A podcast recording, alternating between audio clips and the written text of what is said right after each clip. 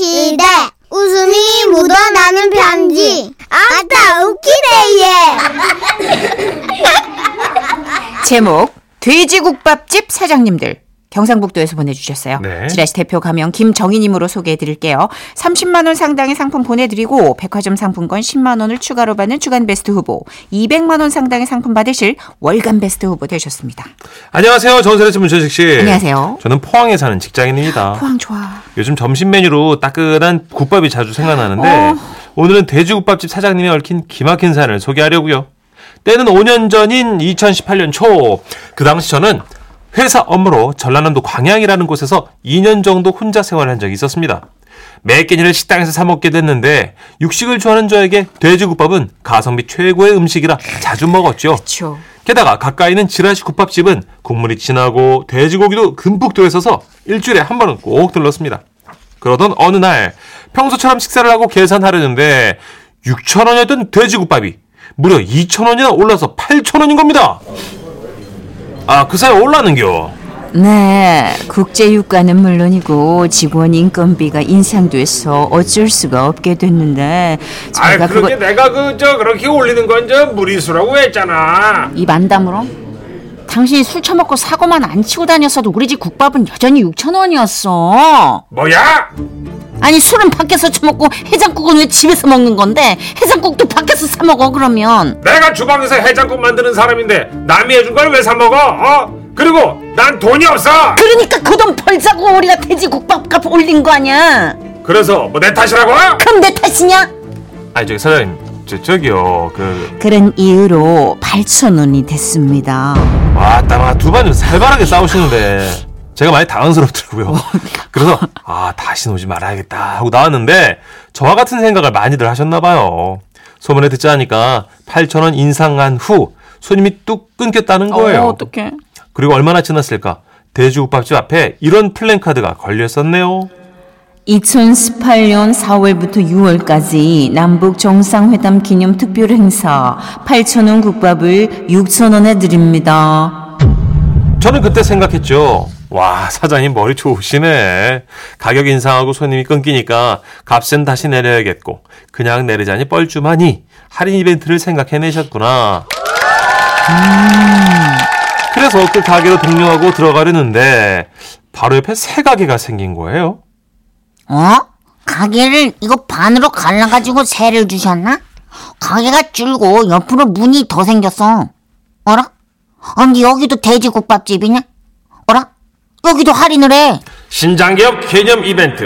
난 돈이 없어. 특별 행사. 8,000원 국밥을 5,900원에 드립니다. 와, 여기 100원 싸다. 그런데 그때 묘하게 특별 행사 이름이 어디서 들어본 것 같은 기분이 들었어요. 술은 밖에서 처먹고 해장국도 밖에서 사 먹어. 난 돈이 없어. 아, 그 소문이 맞네. 맞아. 아니, 어떤 소문? 아니, 국밥집 사장님 부부가 대판 싸우고 갈라섰대요. 어이구, 어이구. 근데 사모님이 예전 국밥집을 계속 하시고 그 바로 옆에 사장님이 새 국밥집을 오픈하셨다는 거야. 오. 그래서 둘이 경쟁을 어마어마하게 하신대.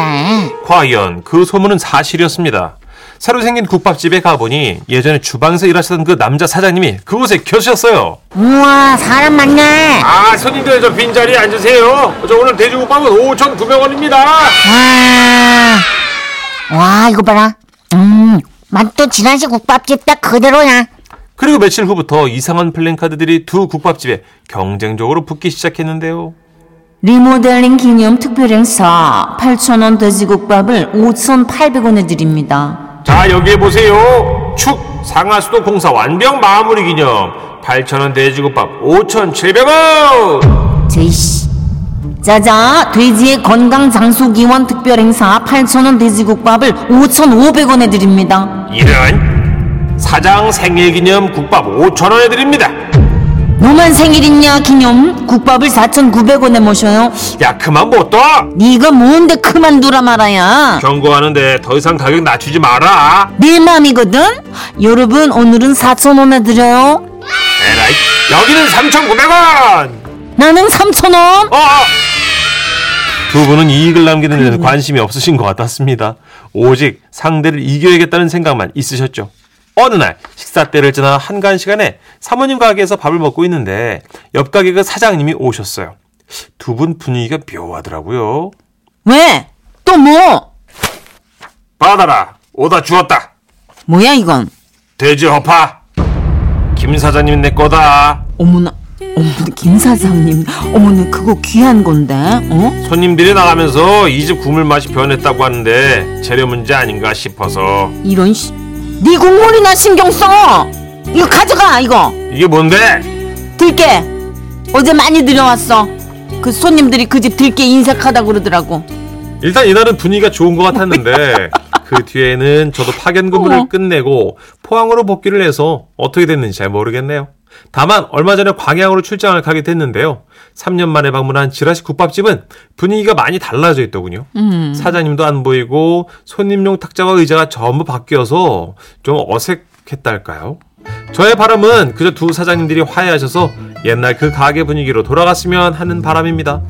아무튼 혼자서 객지 생활할 때 따뜻하고 맛있는 음식으로 든든한 한 끼를 채우셨던 그 국밥집의 사장님 파이팅입니다.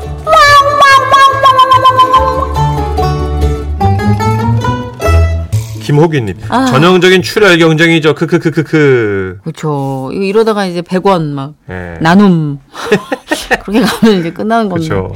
아, 2991님. 아, 돼지국밥 너무 먹고 싶어, 예. 지는야, 포항에서 택배로 주문해가 먹고 있어, 예. 우와. 호로록 냠냠. 어, 예, 택배로 주문이 되죠. 진짜. 그렇죠, 그렇죠. 포항에서 시키시는구나.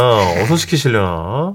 제가 한 번 먹고 인상 깊은 집은 이젠 택배로 주문이 가능한 세상이 돼서. 그죠. 부산에도 많고, 뭐, 김해에도 많고, 맛집 많죠, 아. 그죠? 김해에도 돼지국밥 맛집 있어요. 나오네요. 2221님이요. 직원이 30명이나 된대요. 대박! 기업 있네. 예.